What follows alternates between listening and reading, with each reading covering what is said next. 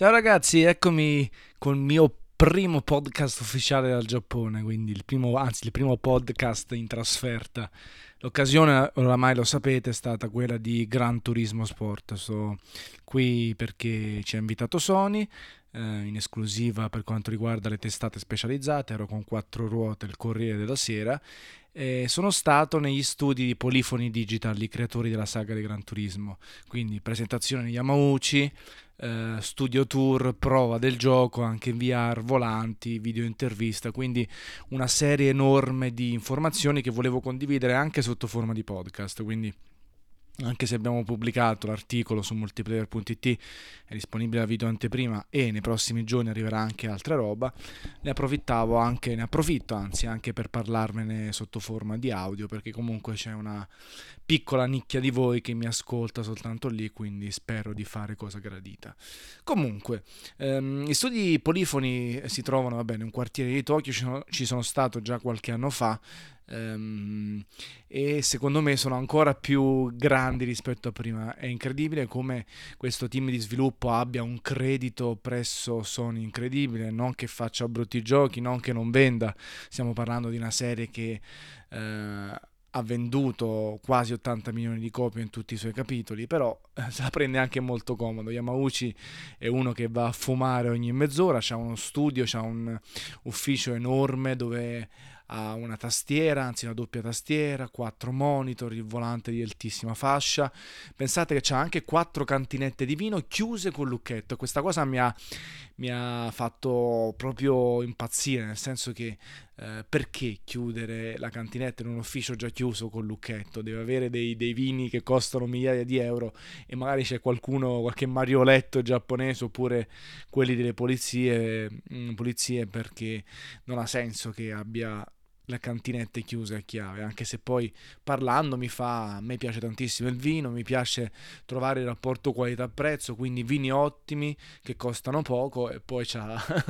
il lucchetto al, alle cantinette. Vabbè, il gioco è in versione semidefinitiva, come ho scritto anche nell'articolo, ho provato una versione simile a quella della beta rilasciata un po' per tutti. La cosa figa confermata è che prima o comunque nella versione definitiva che uscirà nei negozi il 18 ottobre su PlayStation 4, ci saranno sia i danni estetici che quelli meccanici. Quindi confermato, per fortuna eh, non c'è questa mancanza grave eh, che ha fatto un po' tribolare i fan storici. Ci saranno i danni, eh, non sappiamo ancora in che misura perché appunto la versione provata era antecedente. Un gioco che alla fine rimane quello dal punto di vista gameplay. Piacevole, secondo me, col compromesso ideale tra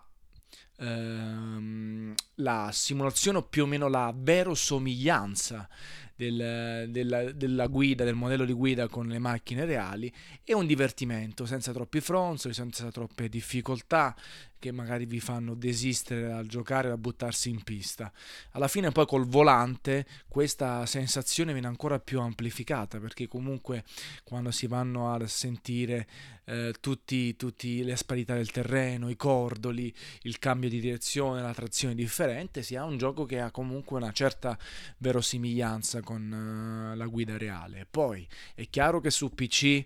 esistono simulazioni molto più realistiche, molto più verosimili, eh, molto più estreme e lo stesso Forza Motorsport su Xbox One comunque ha un livello di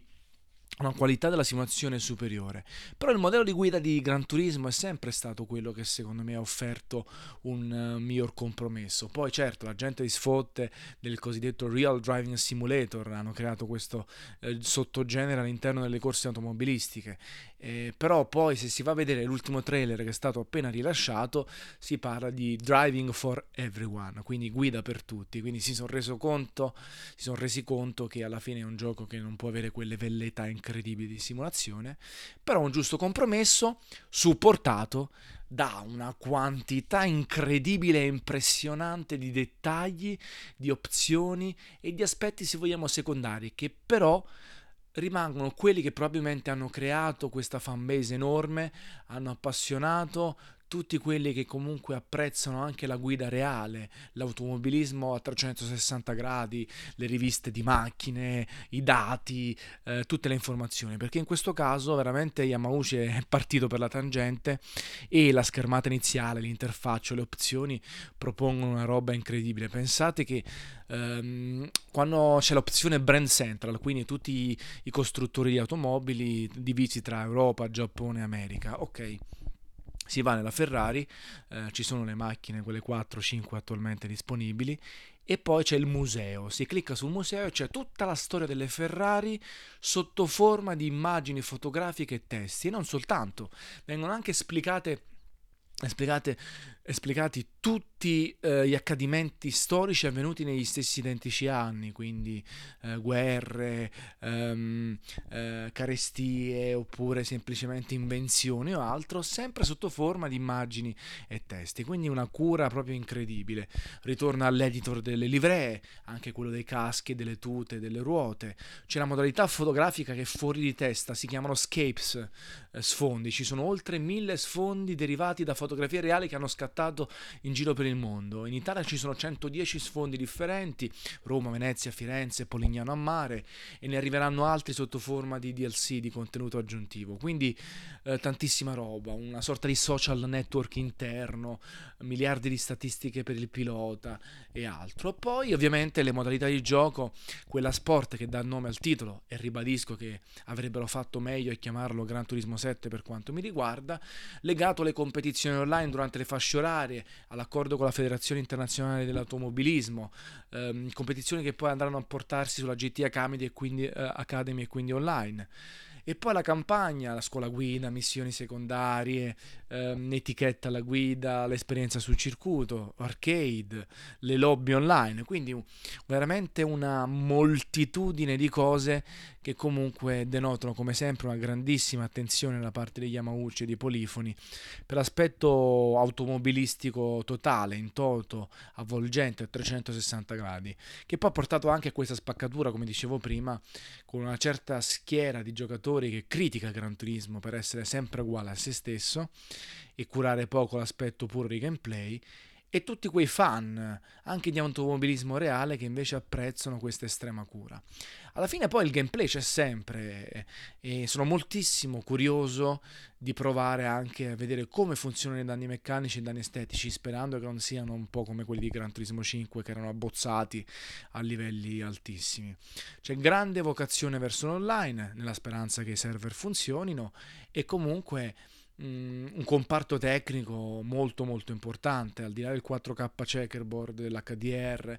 anche il sistema di illuminazione è clamoroso, gli artisti hanno fatto un lavoro incredibile sulle macchine nel renderle realistiche, nel dargli una patina di realismo al di là del numero enorme di poligoni e dettagli. Le piste sono belle, soprattutto il Nürburgring, ehm, mentre altre un po' meno, però comunque abbiamo a che fare anche con un grande lavoro eh, tecnico e anche audio, al di là della colonna sonora che è meravigliosa, hanno cambiato un po' il campionamento del rombo dei motori. A me è sembrato, per quanto riguarda la visuale dell'asfalto, migliore, più aperto e si riesce a sentire anche l'oscillazione di, coppa, di coppia scusate, eh, dei motori differenti, soprattutto dei bolidi. Ecco, non è sicuramente il punto di forza il rombo dei motori di Gran Turismo, ma mi sembra che la situazione sia migliorata. Il Gran Turismo Sport è questo. Um, rimane un gran titolo, rimane comunque un'esclusiva PlayStation 4, quindi non è che c'è tanta scelta se si vuole quella tipologia di gioco su PlayStation 4 e viceversa, Forza si trova da un'altra parte, quindi comunque non sono proprio in diretta competizione se non per a, a, scopo di volerne parlare sui forum, uh, sulle chat e negli articoli. Ecco, quindi è importante andare a fare questa distinzione. 18 ottobre